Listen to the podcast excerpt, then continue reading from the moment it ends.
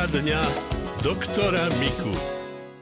V poradni doktora Miku sa venujeme vašim otázkam. Všeobecný lekár Karol Mika bude odpovedať teraz na otázku pani poslucháčky Marty. Dobrý deň, mám sedemdesiatosem rokov a keď viac chodím, tak ma bolia kolená. Čo to môže spôsobovať a čo by mi mohlo pomôcť? Ďakujem za odpoveď. Najprv by ma zaujímala hmotnosť, či nemá pacientka nadváhu, lebo keď sú tieto váhonosné zhyby preťažené, tak obyčajne potom oni sa aj hlásia takými afektívnymi stavmi, že ich zbadá. Potom nikomu sa to deje skoro prakticky len vždy po schodoch.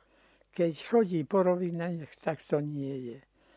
Každý musí si hľadieť, a ak sú tie schody také nemoderné, veľké, že musí ich preklenovať, jednak aj chodí sa horšie po takých schodoch, no ale to by bolo treba prestavať tie schody a, a robiť nejaké úpravy. Obyčajne to nie je realizovateľné.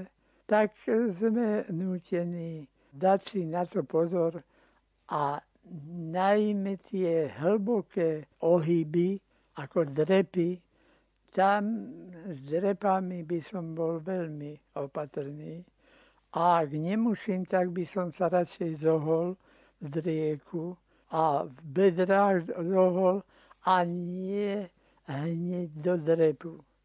Niekedy sú dobré ortézy na kolená. To sú také príšitky, ktoré obopínajú kolenný zhyb aj z bokov.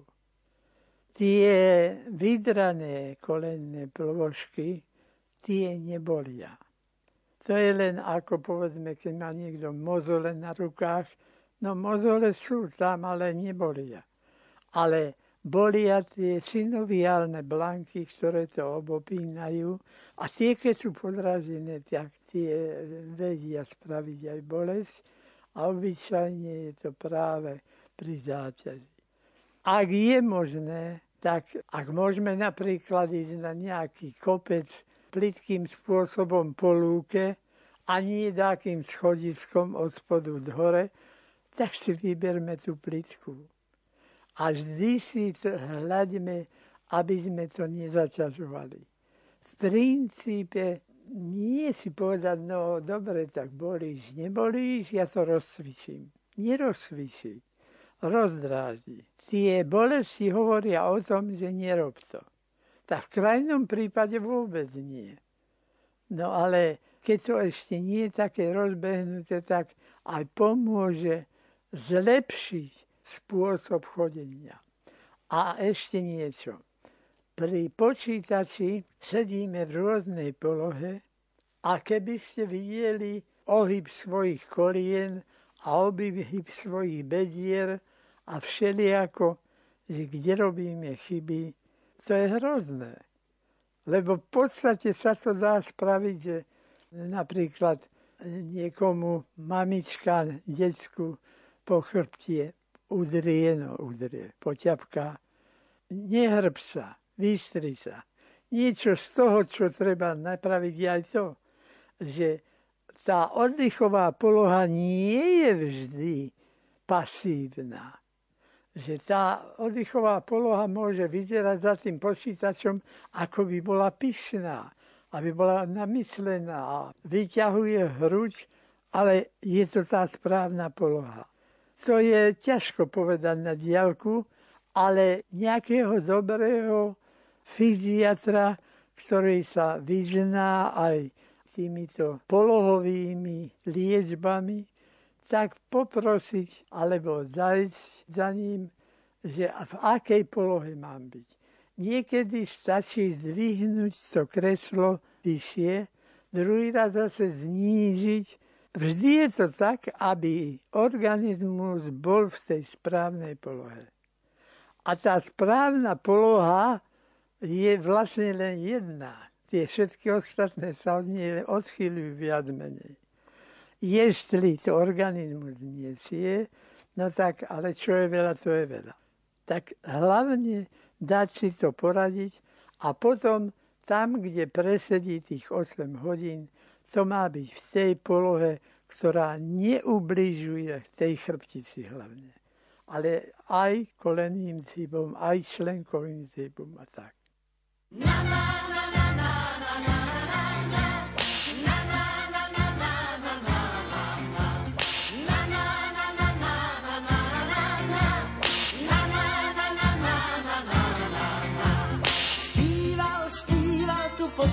Hráč, ráno se smálo, zmizel pláč. Rázem růže tu vykvetli nám, štíty hor snížil k dolinám.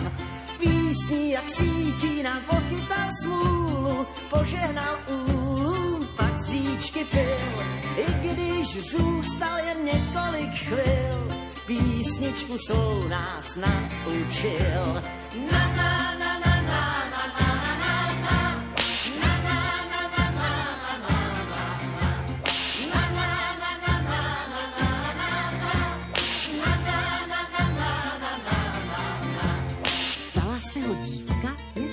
Smí jít s ním, až tam, kde končí proud, kde se rozplývá dým.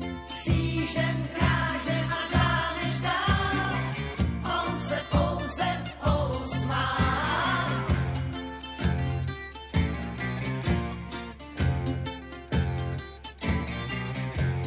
Bloumám, bloumám, jen vítr víkám, dál raději půjdu krajem sám. Spávám v trávě a zrosy mám plášť, to mladým dívkám vadí zvlášť. Zítra zas půjdu dál do jiných končin, kdo ví, kde skončím, pouť únavnou. Zpívám píseň tu svou neměnou, jen radost je mou odměnou. Na, na.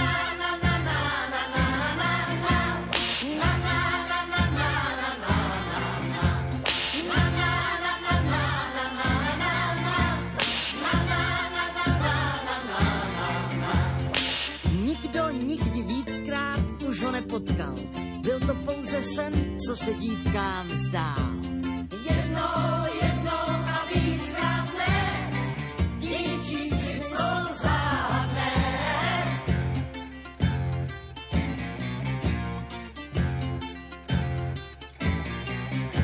Zpíval, zpíval tu potulný hráč, ráno se smálo, zmizel pláč. Rázem růže tu vykvetli nám, štíty hor snížil k dolinám. Písní jak sítí nám pochytal smůlu, požehnal úlům, pak z říčky pil. I když zůstal jen několik chvil, písničku svou nás naučil. Na, na, na.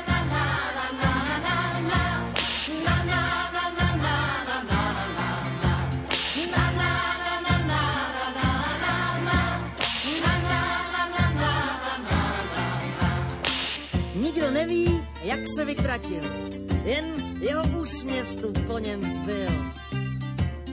Kdo ví, jaký má dnes cíl, a kdo ví, zda tu vůbec byl. Na, na, na, na, na, na, na, na, na, na, na, na, na, na,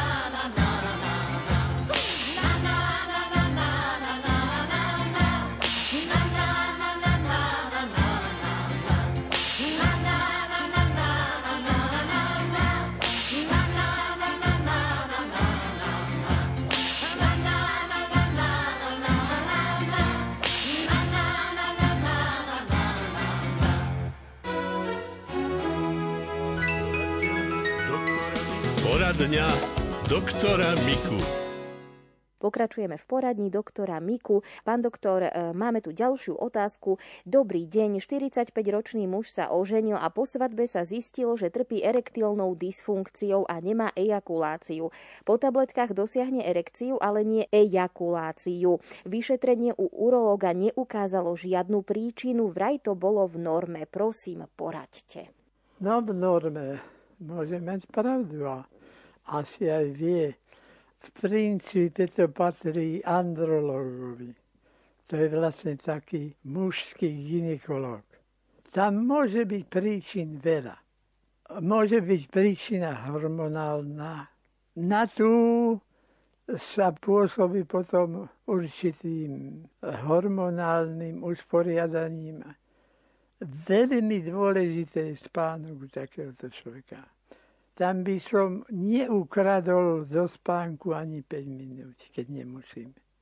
No a veľmi negatívne pôsobí alkohol alebo nejaké drogy. Tam žiadna liečba erekcie nemá šancu.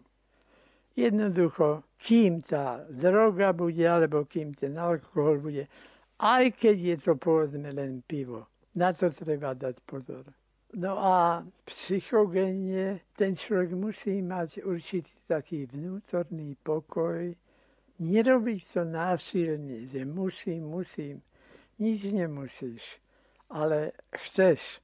A niekedy to trvá dlho. Ani som nespomnel, ale je to samozrejme, je dôležitá veľmi kvalitná výživa. Keby sme pozerali, že ak je ten človek podvyživený, to nemusí byť vychudnutý, aby mu rebrá trčali. Ale môže to byť podvýživa v určitých vitamínoch. Najmä je to na skupinu B. Skupina B je napríklad najviac zastúpená v tých vitamínoch, ktoré chceme v droždí, v kvasniciach. Čiže aspoň dvakrát týždňa si dať kvasnice s valicom alebo kvasnicovú polievku, alebo orechy tiež obsahujú. Tie orechy, ak sú to vlašské, tak aspoň tri cez deň, to nie je veľa. Ak sú to lieskovce, tak takých sedem. No, to neznamená, že nemôžeme trikrát toľko, ale koľko je pre dospelého človeka minimum. Lieky, ktoré akokoľvek negatívne pôsobia na skupinu bé jedna, tiamínový deficit a podobne, tam treba rozhodne sa zamerať potom na tie orechy alebo na tie kvasnice, alebo celozrnné pečivá a chlebík si celozrnné kupovať. Dá sa to. Tam by bolo treba aj pravidelný záťaž celého organizmu, ale nie do odpadnutia od námahy. To má byť rozcvička celého tela a ja tomu tak hovorím, bez stopiek. Aby nepovedal si ten pacient, tak teraz musím toto za dve minúty. Nie. To už na tej psychike potom spraví zle to, čo spravilo fyzicky dobre. Tam netreba to takto, ale to robí ako zábavu, ako niečo, čo ho baví. S týmto, aspoň s takou motiváciou, má do toho vstupovať. Svet je dnes plný piatých kolies, no kto o tom niečo napíše?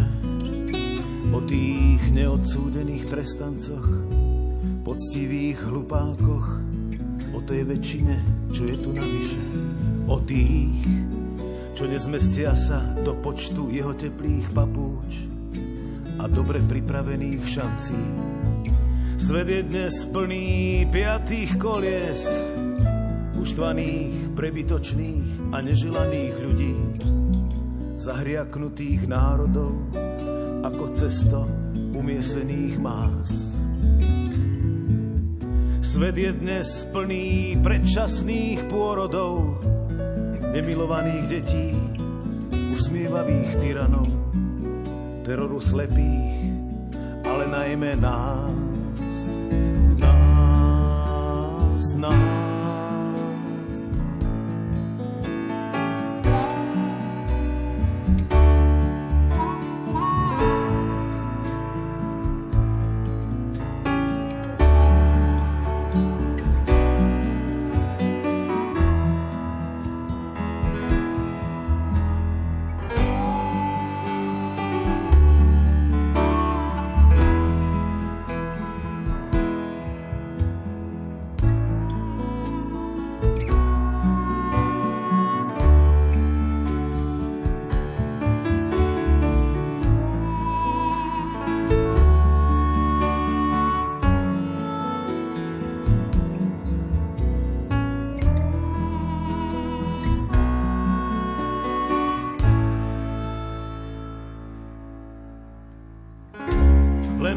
je drahá, život lacný, zábavu tu majú len oplani a blázni. Áno, svet je plný piatých kolies, pribúda ich denne milióny a márne si myslíš, že v tom zlom kšefte zvanom ľudský život nejdeš ty, lež oni.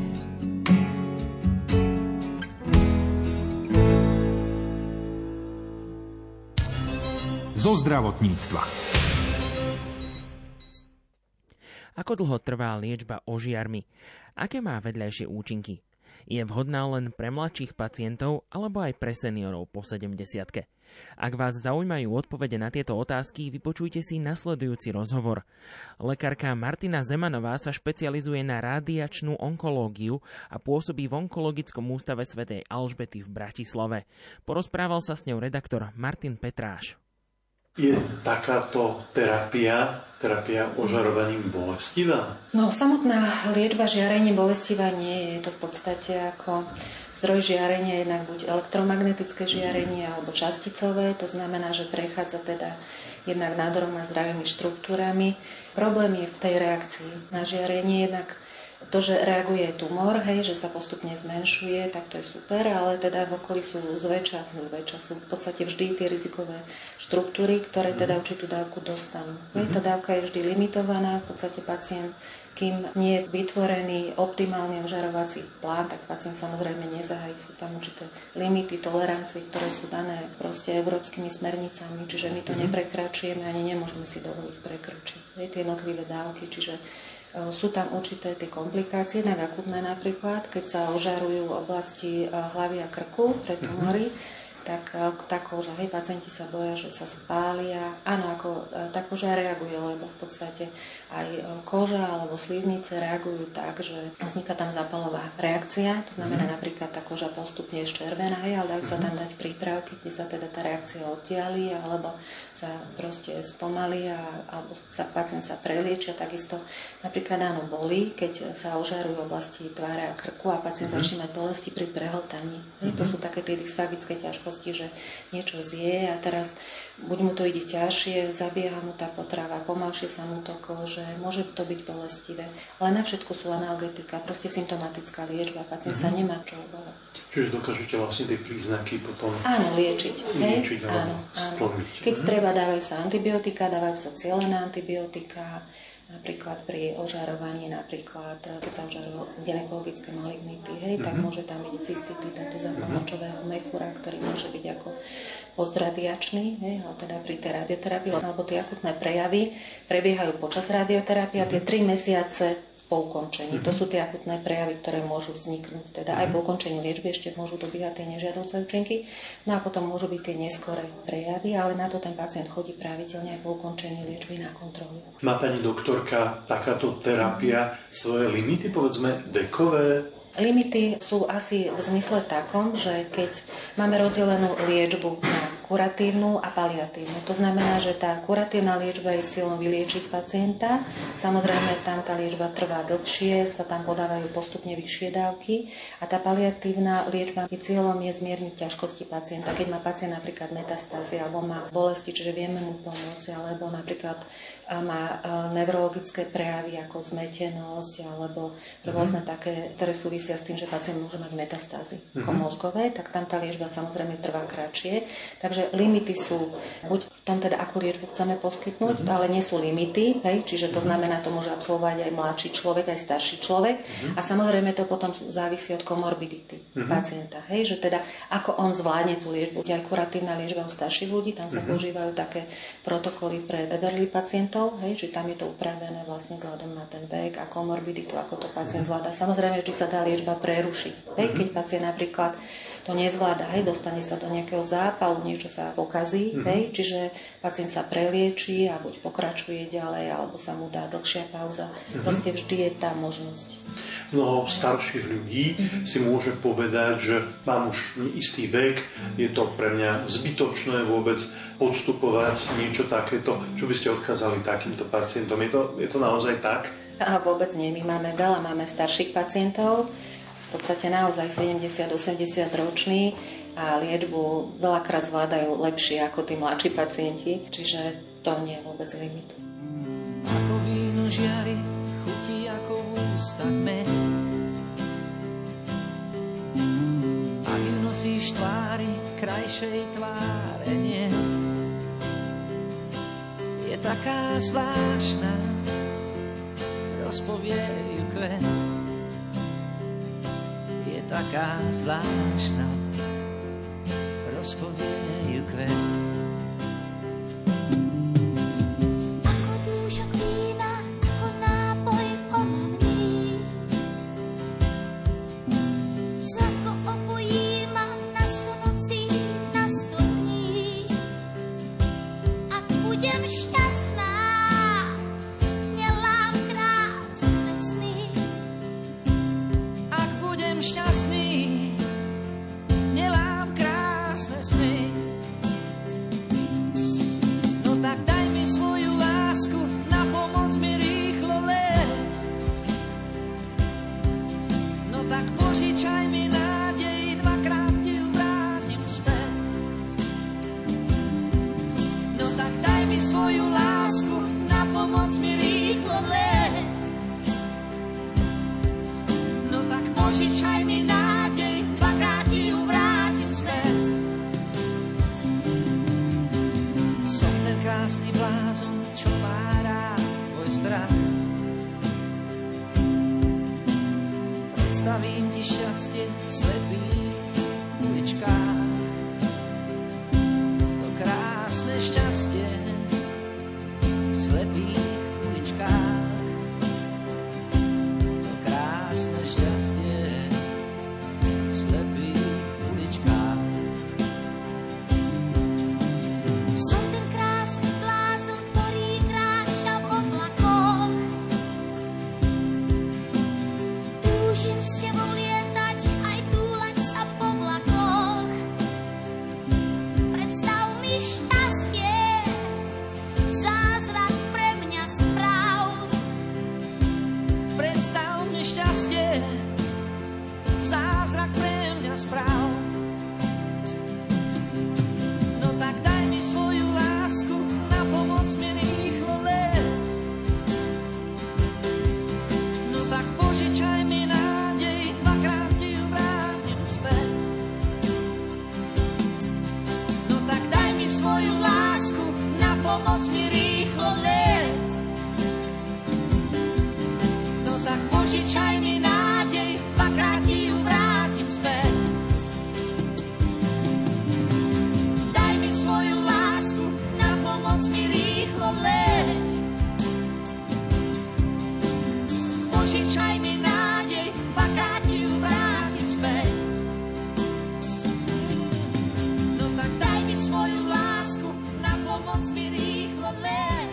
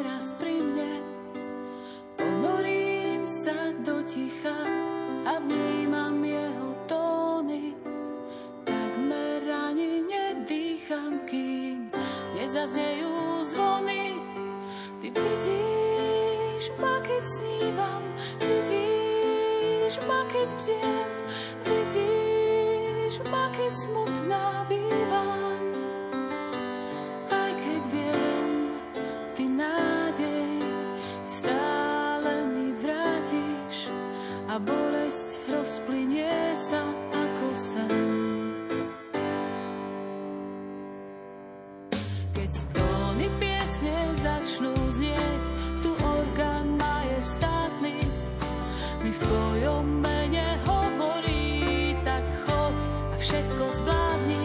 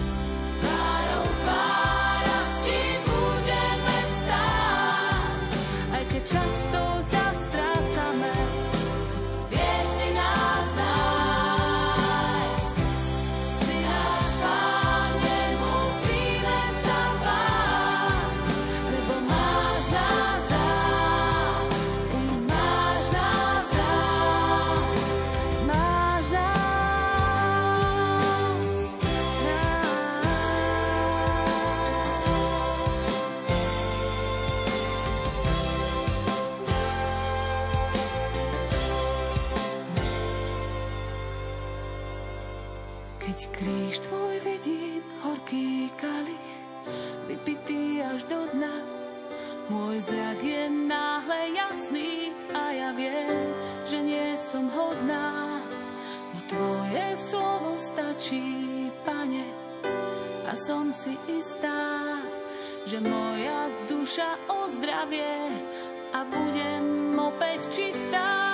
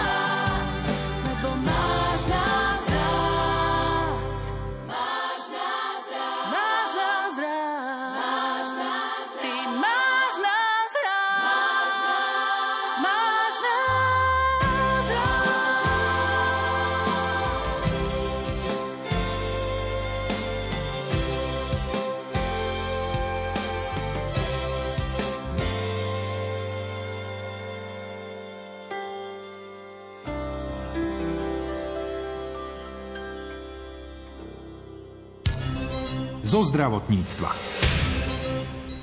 Kedysi, keď sa s rádioterapiou začínalo, pacientom ostali po liečbe ožiarmi následky už navždy. Dnes to tak však nie je. Aj o tejto téme povie viac lekárka Martina Zemanová z Onkologického ústavu Svätej Alžbety v Bratislave.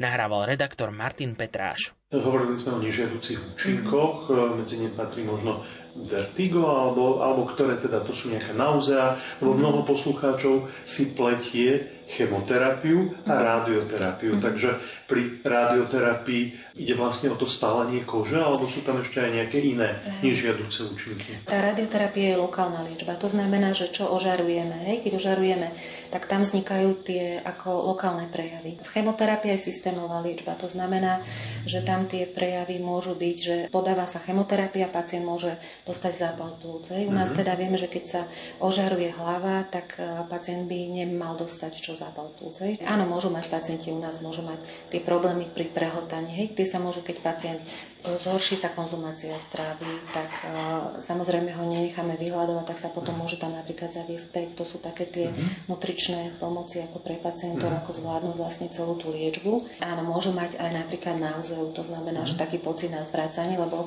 každý pacient je inak citlivý. Hej, mm-hmm. sú pacienti, kde im to nevadí, ale sú pacienti, kde keď napríklad ožarujeme, čo ja viem, taký väčší, hlavne pri tých väčších ožarovaných objemoch, keď sa ožarujú napríklad paliatívne kosti, ožarujú sa oblasť chrbtice, tak mm. môžu mať. Hej, ale tam sa dáva aj preventívne, už vieme, že sa dávajú buď kortikoidy alebo mm. rôzne také antiemetika, to sú lieky, ktoré vlastne tlmia, aby teda pacient nemal tieto ťažkosti. Sú poškodenie kože, o ktorých ste pred chvíľou hovorili, irreverzibilné, alebo sú reverzibilné, teda sa tá koža počase vráti do pôvodného stavu? Keď boli začiatky koncom devätnásteho storočia, keď vlastne sa začalo ožarovať s rentgenovým žiarení, tak samozrejme tam vznikali až nekrózy, uh-huh. lebo to v podstate tá radioterapia nebola hĺbková, ale išla kožňa, ešte len sa vlastne filtrovalo, alebo sa uh-huh. zisťovalo, že čo teda tá radioterapia obnáša, aké vlastne má nežiaduce účinky. Uh-huh. Keď teraz sa používa vlastne tie špeciálne techniky, tam tá liečba je hĺbková, to znamená uh-huh. maximálna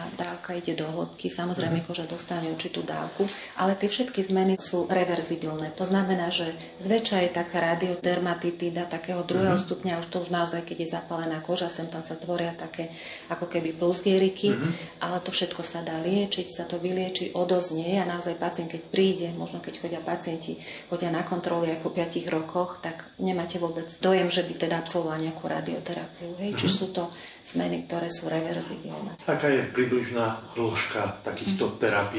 Dá sa to počítať na mesiace, na roky? No, závisí podľa toho, tak niekedy môže byť len týždňová liečba. Uh-huh. To sú napríklad pacientky, ktoré u nás absolvujú brachyterapiu prsníka, uh-huh. kde sa vlastne aplikujú vodiče a potom pacienti absolvujú brachyterapiu. To znamená, že sa ožaruje pomocou radioaktívnych zrn.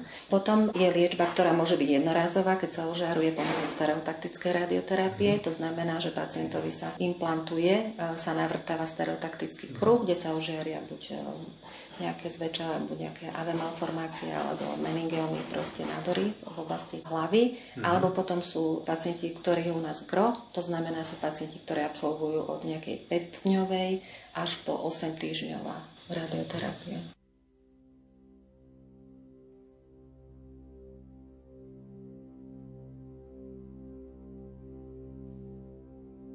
Všetko pod slnkom má svoj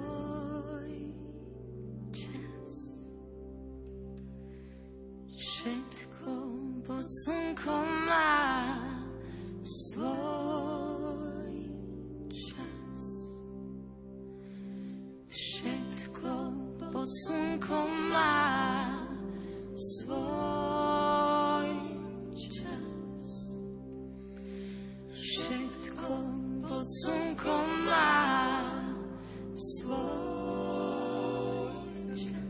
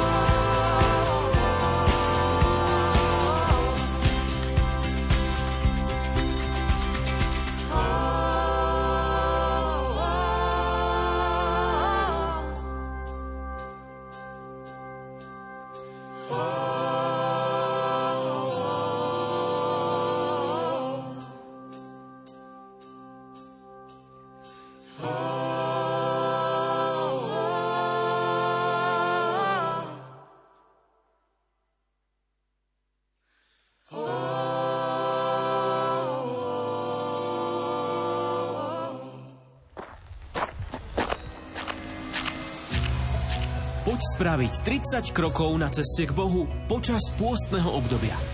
Volám sa Peter Staroštík, som farárom Banskobystrickej katedrále a pozývam ťa spolu so mnou urobiť prvých šesť duchovných krokov. Svätý Peter Chryzológ hovorí, že pôst je pokoj tela a môže to byť dnes pre mňa aj inšpiráciou. Usilovať sa o pokoj, pokoj mojej duše i svojho srdca. A tak v krátkych strelných modlitbách počas dňa chcem hľadať zdroj pokoja, aby som ho mohol priniesť aj do mojich vzťahov, doma, ale aj na pracovisku. tridsať krokov na ceste k Bohu. tridsať rokov Rádia Lumen. Kráčajme spoločne v pôstnom období.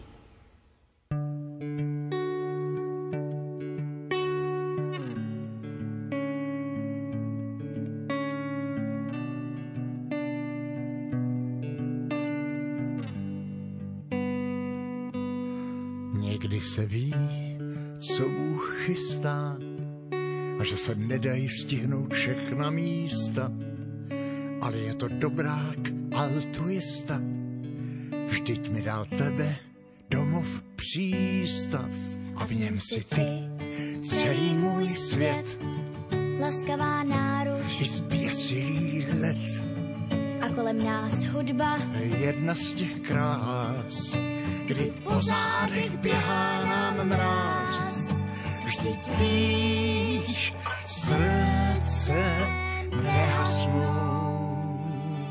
Ale může se stát, tak častokrát, že začnu se bát, pak nesmíš to vzdát. Na všechny z tvých cest má jediná vzdest, svítím ti dá.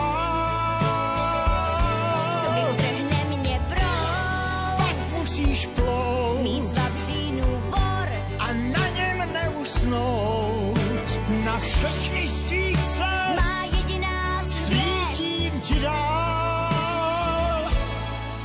A teď už cítím, jak sprintuje čas. Ještě než usnu, chci slyšet tvůj hlas. A zůstane věčných i těch pár chvil, kdy zpívala se všech svých sil. Že božík jak tvůj je tuhý jak kmen, stromy však dorostou, nezapomeň. Ale v korunách vedou tisíce trás. Na konci každé sejdem se zas. Vždyť víš, srdce nehasnou. Ale může se stát, tak častokrát, že začnu se bát, pak nesmíš to vzdát. Na všechny z tvých cest má jediná světím ti dá. Co vystrhne mne proud, pak musíš plout. Výzva přijnu vor a na něm neusnout. Na všechny z tvých cest má jediná světím ti dá.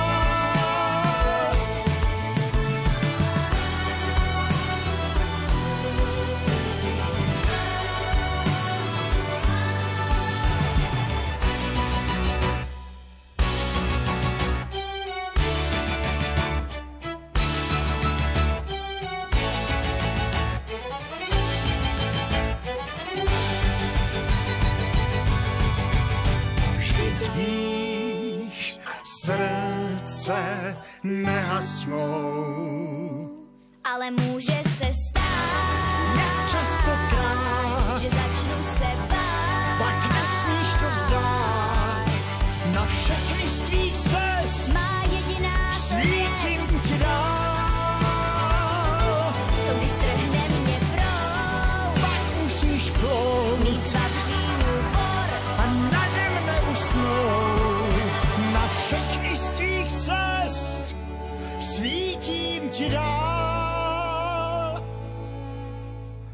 se ví, co Bůh chystá.